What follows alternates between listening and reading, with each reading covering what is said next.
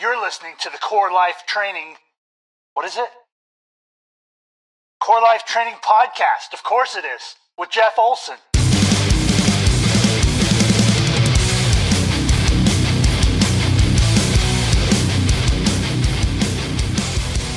Hey, what's up, my friends? This is Jeff with the Core Life Training Podcast, where we dig into the Bible, get down with some killer tunes, and cool out with a tasty, tasty drink of choice. Spoiler Narwhal Imperial Stout. So good. Welcome to episode number 19. All right, you guys, I am stoked to be back for a new episode. It's been a while. 2020 has just been a bear in so many different ways, as I'm sure you know in your own life.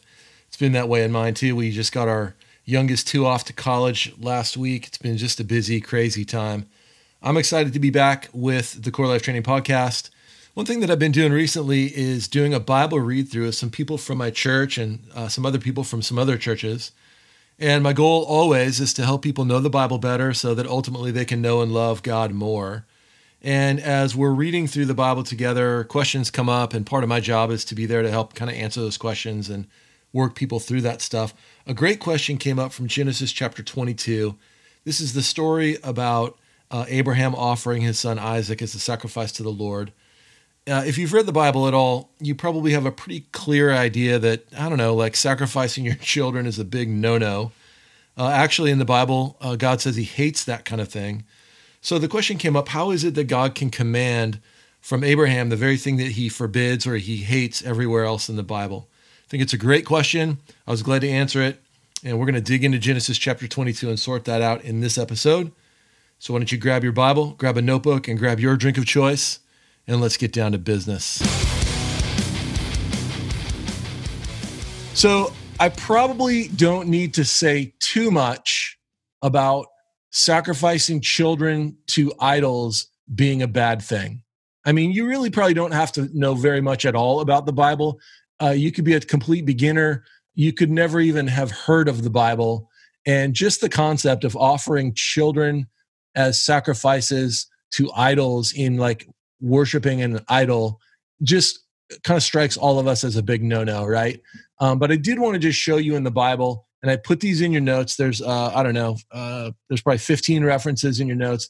I want to look at a couple just before we get going, just to highlight some of the background here to set up the problem. Okay, so I want to look at Deuteronomy chapter 12, verse 31. And I'm not going to make a bunch of comments on these because these are super self explanatory. If you want to just on your own time go through the whole list uh, just to prove the point and to see the entire biblical picture of it, you're, you're more than welcome to. Uh, Deuteronomy 12 31, you shall not behave in this way towards the Lord your God, for every abominable act which the Lord hates they have done for their gods. Now, the Lord is talking to Israel just as they're about to head into the promised land, and he's warning them don't do what all the people in the promised land do. Don't worship their idols like they worship. Don't marry their kid. Don't marry your kids with their kids because they'll turn your hearts to worship idols. Don't do what they do. And one of the things that he's warning them against doing is here in verse 31. Um, and he call he says, for every abominable act, I don't use the word abominable very much in my real life, but that's pretty bad which the Lord's which the Lord hates, they have done for their gods. For they even so they do a ton of stuff, and here's the like icing on the cake, sort of.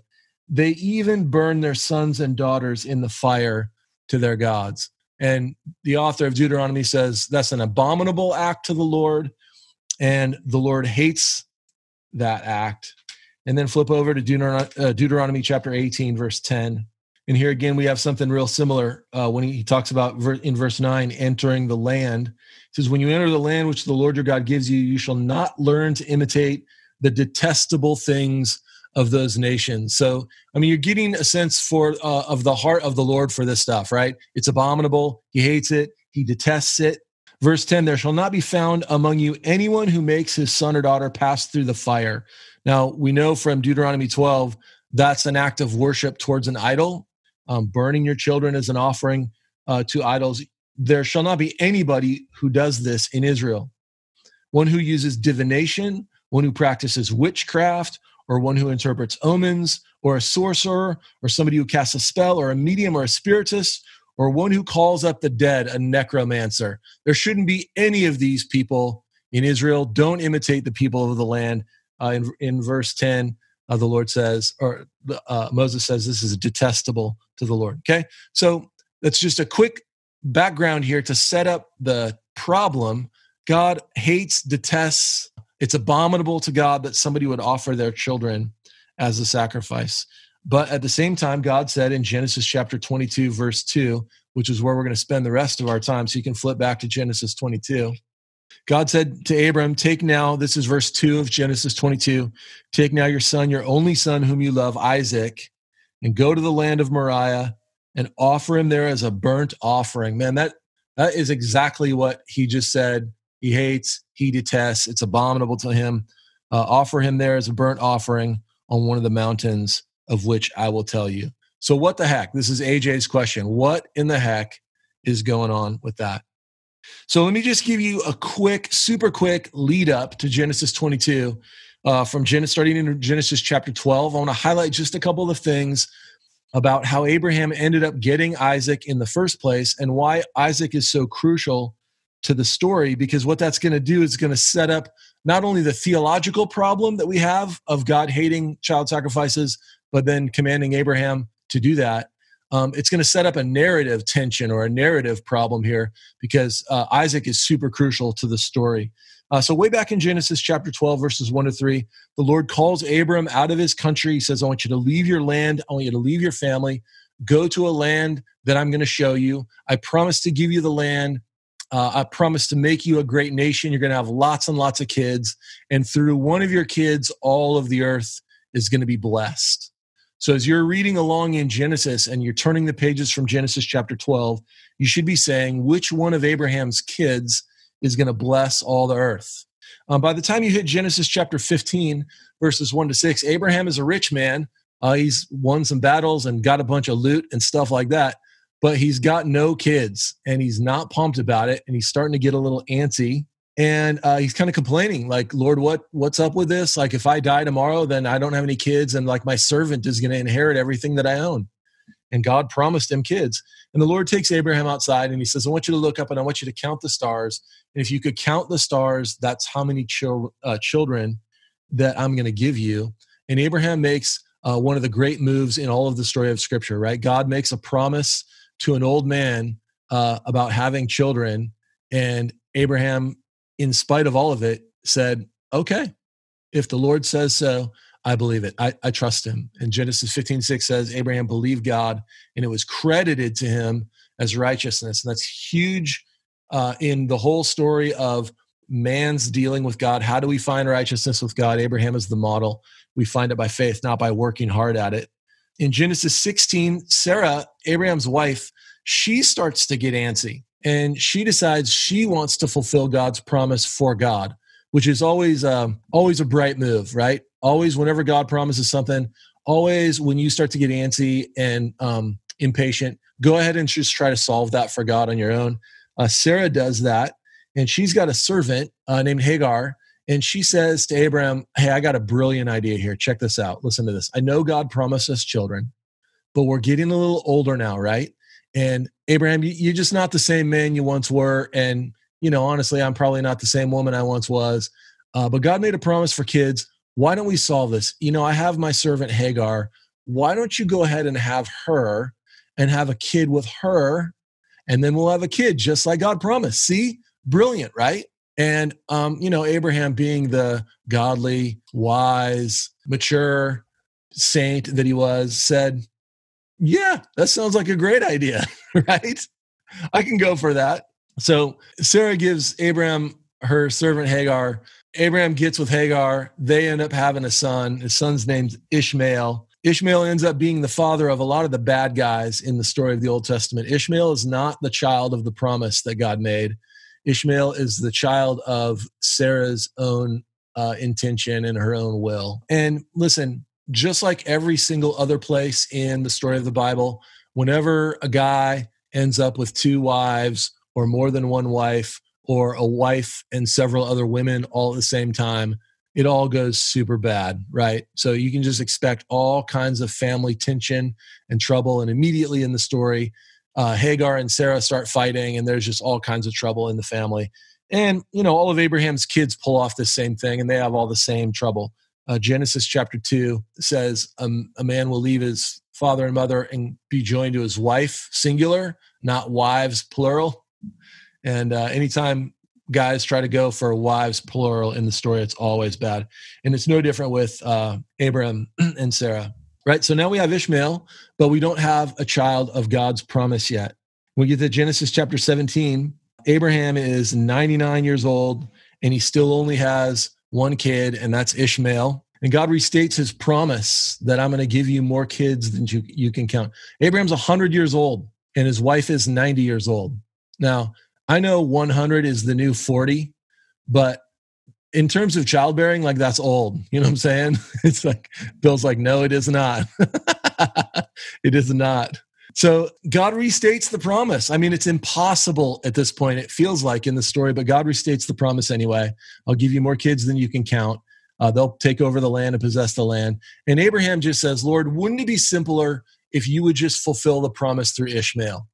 I mean, I already got a kid. He's already ready to go. Look, just, you know, wave your magic wand over Ishmael and everything will be fine. And the Lord says, No, that's not how it's going to be. It's going to be one of Sarah's sons because it's going to be a son of my promise. Uh, it's not your own uh, wisdom and your own work and the work of your own will. Uh, so God reassures Abraham that Sarah is going to have a son and that the blessing that was, was promised all the way back to uh, Genesis 15 is going to come through the son that Sarah bears. So this is where we are uh, leading up to the story of Genesis 22 and Isaac. Uh, Sarah does end up having a child, Isaac. Uh, this son, Isaac, is crucial to the promise of God. The king who comes in the last day is going to come from Abraham's family, and he's going to be the child of promise. And right now in the story, Isaac is critical. Like if we don't have Isaac, we are wondering about God's promise of a king who comes in the last day. But now we get to Genesis 22, verse 2. God said, Take now your son, your only son whom you love. And I, Isaac's not his only son, but he's the only son that matters in the story, right? He's the only son of the promise. Take now your only your son, your only son whom you love, Isaac, and go to the land of Moriah and offer him there as a burnt offering on one of the mountains on which I will tell you. So, AJ's question How can God, who hates child sacrifice everywhere else in scripture, command Abraham to offer his son as a burnt offering. So there's the tension. There's a theological tension. How can God hate it and command it? And at the same time, there's a narrative tension. Isaac's crucial to the story, and God says, I want you to offer him as a burnt offering and kill him. Okay, so hop over to Genesis 22 if you're not already there. And we're going to pick up in, uh, in verse 2 in the command that God gives to Abram. And it's very simple take, go, and offer him and there's no explanation given in the text. Just it's that simple. Take him, go, and offer him up. And Abraham is left with only that, and we as readers are left with only that as well, right? No explanation given for why, what for, or anything like that. Uh, the author's been highlighting uh, Isaac's role in the story and Isaac's importance in the promise of the Lord. So, how in the world can God off, uh, ask him to be a sacrifice? And here, the author in 22 2 is highlighting Isaac's important to Abraham, importance to Abraham. Your son, your only son whom you love. And the Lord is asking him to offer him up uh, as a sacrifice. Now, as we jump into verses three and four, we're going to get no explanation of any of this. We're going to get no description of what Abraham's thinking or feeling. We're going to get no explanation of what Sarah thought about it, really, no explanation of what God thought about it. What we're going to get is sort of this very detailed narration of Abraham's actions. And I, I want you to notice as we read along here, it's it's like really detailed and sort of belabored. The author includes details that don't need to be included, and he's forcing us to sit with this tension or sit with this problem uh, while he gives us all these narrative details. Uh, this is verse three. So Abraham rose early in the morning. Do we need to know what time he rose? Not really, but there's a detail just to make us pause and wait and he saddled his donkey. Well, I, I, you know, I would just imagine that's what he would do if he was going on a trip. Like, uh, do I need that detail? No. The author's just making me sit here with this tension and wait. Saddled his donkey, took two of his young men. Do I need to know his travel party? Like, I don't need to know this. But again, the author's just making me sit and wait on this. Took two of his young men with him and Isaac, his son, and he split wood for the burnt offering. So we get the description of Abraham out chopping wood, right? He's got his axe. You see what the author is doing here? Just making us sit with this tension. Wait a second. How could you say to Abraham, offer your son. And he arose and he went to the place which God had told him. Verse 4 On the third day, Abraham raised his eyes and he saw the place from a distance. And so we, what we get is, as readers, we get left in silence for three days. We just get left sitting in silence on the journey with Abraham to sort of wrestle in our own selves with what's going on here, just like Abraham had to wrestle with what's going on here. The author's forcing us to wrestle along with Abraham on this three day journey. By the time we get to verse five, uh, Abraham finally breaks the silence in the story and he says to his young men, and again, uh, just a quick reminder as you're studying your Bible and narrative literature, uh, one of the ways authors characterize characters in the story is through their own words, right? We're looking for a character's words, character's actions. We're looking for other characters' words about them. Um, there's lots of ways an author will characterize someone.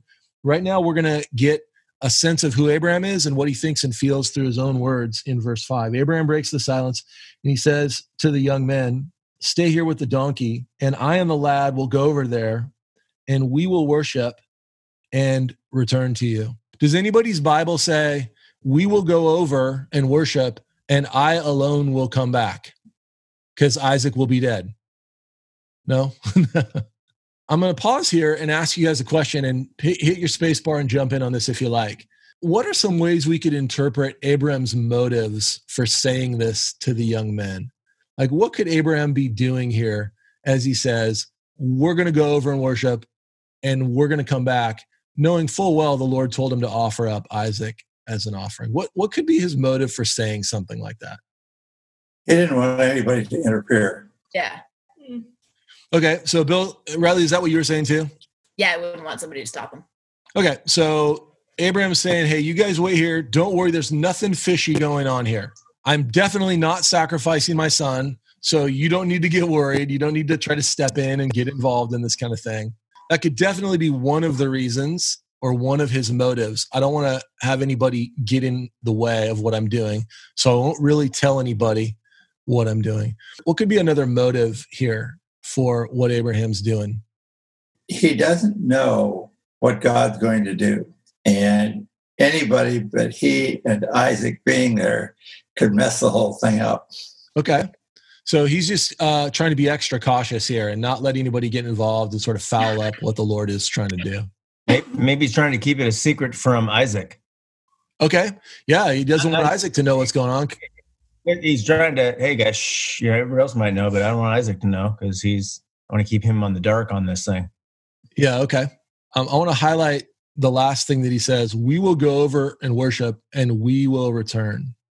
Now, I don't have any reason from the author in the story of Genesis here to assume Abraham is being tricky or fishy or sneaky or anything like that, right? I, the author hasn't really given me any hint or indication that I should be worried about what Abraham's saying.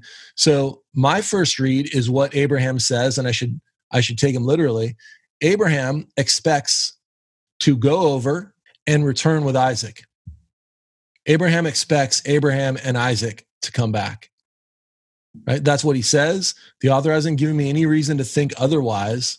So for right now, let's just do this. Let's take Abraham at his word and let's see how the rest of the story plays out and if the author wants me to think otherwise uh, about him as we go. And by the way, Abraham's words in verse 5, I'm going to just give you a little hint that's foreshadowing for how this story is going to end. 22 6. What the author is going to give us now is just more detailed narrative, uh, uh, more detailed narrative. Abraham took the wood and the burnt offering and he laid it on Isaac his son and he took his took in his hand the fire and then i mean he's just laying out all the preparations that abraham's doing. Again just to make us sit as readers with this narrative tension how is it that god could command abraham to offer isaac who is so crucial to the story as an offering? So the two of them walked on together. Verse verse 7 isaac finally asks the obvious question isaac looks around and he goes well yeah man i see a wheelbarrow full of wood that's good I see you got a torch with some fire. Also good. I see you got a knife. Uh, that would be good if we're going to be finding a sacrifice somewhere along the way. So, yeah, where exactly is the lamb for the sacrifice? That's, I think, the obvious question. Now, the irony is that Abram knows, and the irony for us as readers is we know that as Isaac's asking that question, Isaac is actually the sacrifice that God has asked for, right? So there's this irony in the text where Isaac asks the obvious question, and the answer is himself, but he's not let in on it. Now, in, in 22 verse 8, the author is going to give us more insight into Abraham's thinking um, through what Abram says. Again, we're going to characterize Abraham by his own words. Verse 8 Abraham said, God will provide for himself the lamb for the burnt offering, my son. So the two of them walked on together. What is Abraham expecting? Abraham is expecting, if we just take his own words um, as they as they sit, and the author hasn't really given us any reason to think he's lying or he's trying to deceive Isaac, is that he's going to go over the way that they're going to be able to both go back is that God is going to provide a sacrifice. God will cause a sacrifice somehow to show up. They're going to find one on the road. Uh, God will drop one out of the sky, something, but God will provide his own sacrifice. Now, I'm taking Abraham at his word here because the author is giving me no reason not to. So, Abraham seems now to be a man with a lot of confidence in the Lord's word, right? When God says do something crazy, Abraham's like, well, that sounds crazy, but I trust you. And I trust you can sort out this crazy thing that you're asking me to do. So, verses 9 and 10, we're going to get more narrative action, and it's in excruciating detail, and it's going to take us right up to the very last moment. Uh, they came to the place which God had told them, and Abraham built the altar there, and he arranged the wood, and he bound his son Isaac and laid him on the altar on top of the wood. Notice we don't get a single word from the author about how Abraham feels, about how Isaac feels, right? We we don't hear that Isaac said, "Dad, what the heck is going what the heck is going on here? Like, uh, why are you tying me up with a knife in your hand? That seems awful weird." Uh, we really get none of that. We're left with our own feelings. We don't get to hear about Abraham's feelings or uh, Isaac's feelings. We're left with our own. What must it have been like to be Abraham? And would I trust the Lord? Like even up to this point, like Abraham's, oh yeah, like we'll we'll be right back, and God will provide a sacrifice, no sweat. Okay, well, there isn't one, and now we're on the altar with wood and fire and a knife. Uh, we still trust in the Lord? Well, we're left with that question as readers because the author doesn't say a word about it. How would I feel if I were Isaac? like, uh, I mean, I got a couple thoughts about how I'd feel if I were Isaac. The author's not interested in giving us any of that. The author's making us sit with the tension ourselves. So we get this detail that's really tough all the way up into verse 10. And Abraham stretched out his hand and he took the knife to slay his son. Man, that's brutal. I mean, we're up, we're like right up, up to it. And finally, in verses 11 and 12, the angel of the Lord stops Abram at the last possible second. And now the angel of the Lord is going to speak about Abram. And the angel's words are going to characterize Abram for us and tell us what we should think about Abram. The angel of the Lord called him from heaven and said, Abraham, Abraham. And he said, Here I am. And he said, Do not stretch out your hand against the lad. Do nothing to him, because now I know that you fear God, since you've not withheld your son, your only son, from me. What's getting revealed here, notice what's getting revealed is a lot about Abraham and what kind of person Abraham is in the story. And what's not being focused on at all is Isaac and God's desire for Isaac to be a sacrifice. That's where the narrative started. But every detail we get is about Abraham and his own heart, his own thinking, what, what kind of person he is. Does that make sense? So I'm trying to I'm trying to highlight what the author is highlighting. This this narrative is not about Isaac as a sacrifice. It's about Abraham as a man. And then in uh, verse 13, God actually does provide the ram for the sacrifice, just like Abraham trusted and, and said he would uh, back in verse 8. This has been Abraham's expe- uh, expectation all along. And then verses 15 to 18, the angel of the Lord restates God's promise to Abraham. I'm going to give you a ton of kids. They're going to inherit the land. All the earth is going to be blessed through you. This, the, the whole thing. And through these words, the angel really reveals God's intention for commanding Abraham to offer Isaac in the first place. Verse 16 by myself I've sworn, declares the Lord, because you have done this thing and you've not withheld your son, your only son. Indeed, I'll greatly bless you. I'll greatly multiply your multiply your seed, your seed or your offspring. as the stars of the heavens and the sand which is on the seashore. And your seed shall possess the gates of their enemies. So you're going to have lots and lots of kids, and they will rule over all of their enemies. And in your offspring and one of your children, all of the nations of the earth will be blessed. So he's just restating the promise that he's already made. And verse 18 is really key here. Uh, my English Bible says, Because you have obeyed my voice. Does your text say, Because you've obeyed my voice? Probably almost every one of them says, Obeyed my voice. So let me give you a little, just a little background here. Literally, the, the Hebrew text says, Because you have listened to my voice. It's a super common Hebrew word, shema. It means to listen or hear. And so, what the Lord says to the angel, to Abraham, is, I'm going to bless you and keep my promise to you because you've listened to my voice. Now, what the heck does it mean? what the heck does it mean to listen to the voice of the Lord? And I'm going to give you, I'm going to show you in uh, in Exodus where the Lord gives us a, an equation between words so that we understand what does it mean to listen to the voice of the Lord. Uh, look over in Exodus chapter 3, verse 18. And this is the story about where the Lord is going to lead Israel out of Egypt. And he appears to Abraham in the burning bush.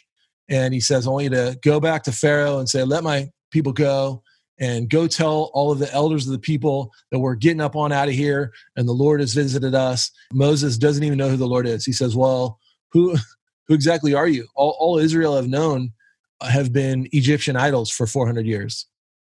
So Moses says, Well, who even are you? So that I can say, Who told me this? He says, I'm the Lord. Uh, go tell them we're going to get you on up out of here. And the Lord says in verse 18 of chapter 3, my English Bible says, they will pay heed to what you say. It's interesting. It's the exact same phrase from Genesis 22 when the Lord says, You listened to my voice. Here, the Lord says, They will listen to your voice. It's the exact same phrase. So the Lord says to Moses, Go back, tell the people they're going to listen to you. Now let's skip over to Exodus chapter 4, verse 31, and we'll see what happens when Moses actually does go tell the people. So Moses goes back, tells the people, you know, performs a miracle and the whole thing. And Aaron and Moses tell all the people all of the things that the Lord said, and they perform all the signs in the sight of the people. That's verse 30. Verse 31. So the people believed. Now, God said they'll listen. And when Moses actually went and told them, the text says they believed. What does it mean to listen to the voice of the Lord? It means to trust his word. It means to trust him. So let's jump back to Genesis 22. Abraham is blessed in this scenario or in this scene because he listened to the voice of the Lord. That is, he believed the word of the Lord. He trusted the word of the Lord. And how hard did he trust the word of the Lord? Um, if you want to like get a full like back end explanation of all of this, go over to Hebrews chapter 11. And this is the extent of Abraham's faith, right? In Genesis, what we get is God's going to provide a sacrifice somehow right? God will figure this out. If you read Hebrews chapter 11, starting in verse 17, 17 and 19, the author of Hebrews gives his interpretation of the Abraham and Isaac narrative. This is Hebrews chapter 11, verse 17. By faith, Abraham, when he was tested, offered up Isaac. He who had received the promises was offering up his only begotten son. And it was he to whom it was said, In Isaac, your descendants will be called. I mean, the author of Hebrews is even highlighting the crucial role Isaac played in the narrative. Like Isaac is the child of the promise, and yet Abraham still offered him up. Verse 19 Abraham considered that God is even able to raise people from the dead, from which he also received Isaac back as a type. Right? So, in a manner of speaking, Abraham did receive him back uh, from the dead. He was as good as dead in Abraham's mind, but Abraham believed and trusted God so much that he even thought, well, worst case scenario, I'm going to kill my son and God will raise him from the dead. And so God says, because you have listened to my voice or because you have believed me, I will bless you. So in the narrative, what the author is trying to, I think, highlight for us is that God really never wanted Isaac as a sacrifice. Like God's intention was never that Abraham would kill Isaac. God's intention was always for something in Abram because that's what get, gets highlighted all the way through the text. It's Abraham's thoughts, it's Abraham's heart that gets highlighted over and over and over in the text. That's what God is after through this whole thing. He's not after Isaac as a sacrifice, he's after what's happening in Abraham's heart. And if you think about the story of Genesis, all of God's words to Abraham thus far have been happy promises. You're going to have lots of kids. You're going to take over the whole land. The whole earth is going to be blessed in your family. And Abraham's like, Yep, I trust you. Yep, I trust you. Yep, I trust you. And here we have when God's word is a difficult word, do you trust me then? And the author's trying to highlight Abraham's faith and trust and that he listened to the voice of the Lord. Now, if you go back to Genesis 22, verse 1, the author saves us all this tension from the very beginning of the story. All right, Genesis 22, verse 1. Now it came about after all these things that God tested Abraham. Before anything even happens, the author does not want us to misinterpret what's going on here. He doesn't want us to think God wants Isaac dead. He tells us from the very beginning the motive. God tested Abraham. God is not after Isaac, he's after a test of Abram's faith. It's all been positive, happy blessing, word of God to, to Abraham so far.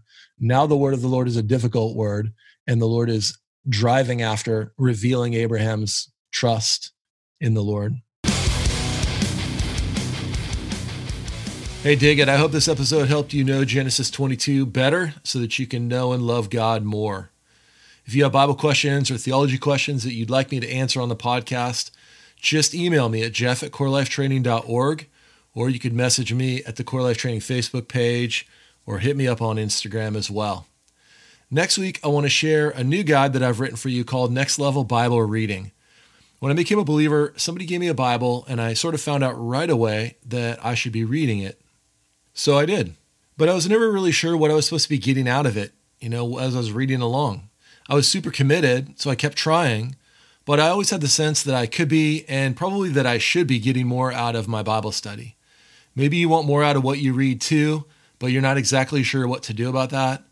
Uh, I've found that a ton of times over the years working with people. People that are hungry for scripture, they want to know the word, but are really not sure how to get the most out of what they're reading. Typically, there are four roadblocks that keep us from getting the most out of what we read in the Bible. In the next episode, I want to share those with you, and then I want to get you my guide called Next Level Bible Reading. I want to help you level up your Bible study so that you can get more out of what you read. Thanks for checking out this episode. Don't forget, after the outro is the drink of choice and your metal moment if you dig it. My name is Jeff Olson. I teach the Bible, and I'll check you later.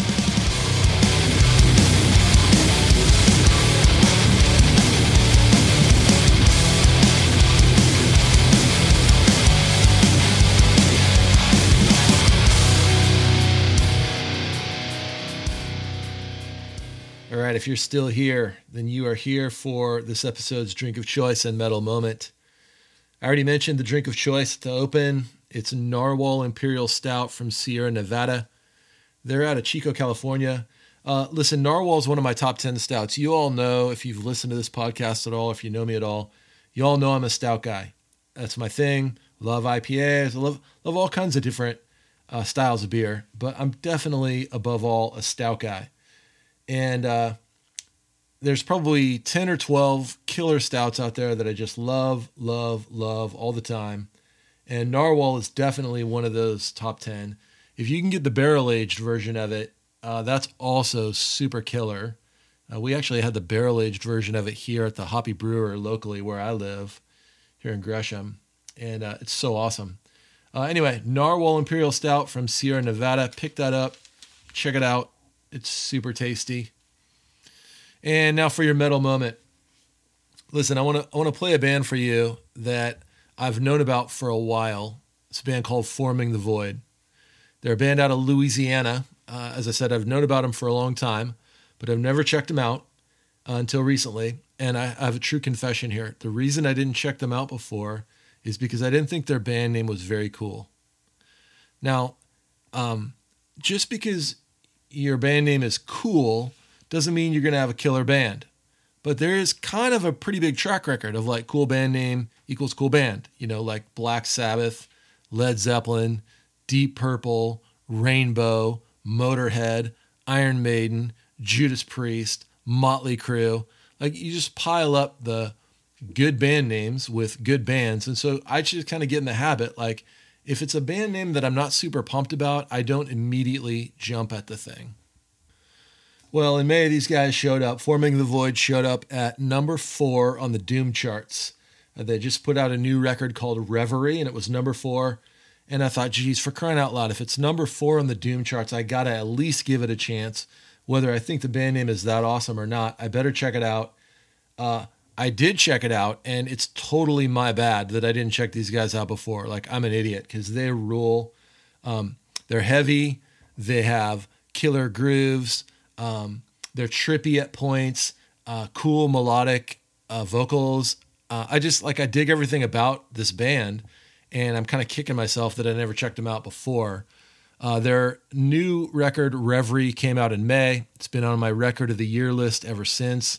Man, there's some great records. I know 2020 has sucked for live music. It's actually been pretty legit for uh, new records coming out, and I'll, I'll, end up giving you guys my uh, top nine records of the year later on this year. But man, there's been some good music coming out. Reverie by Forming the Void is on my top record of the year list for sure.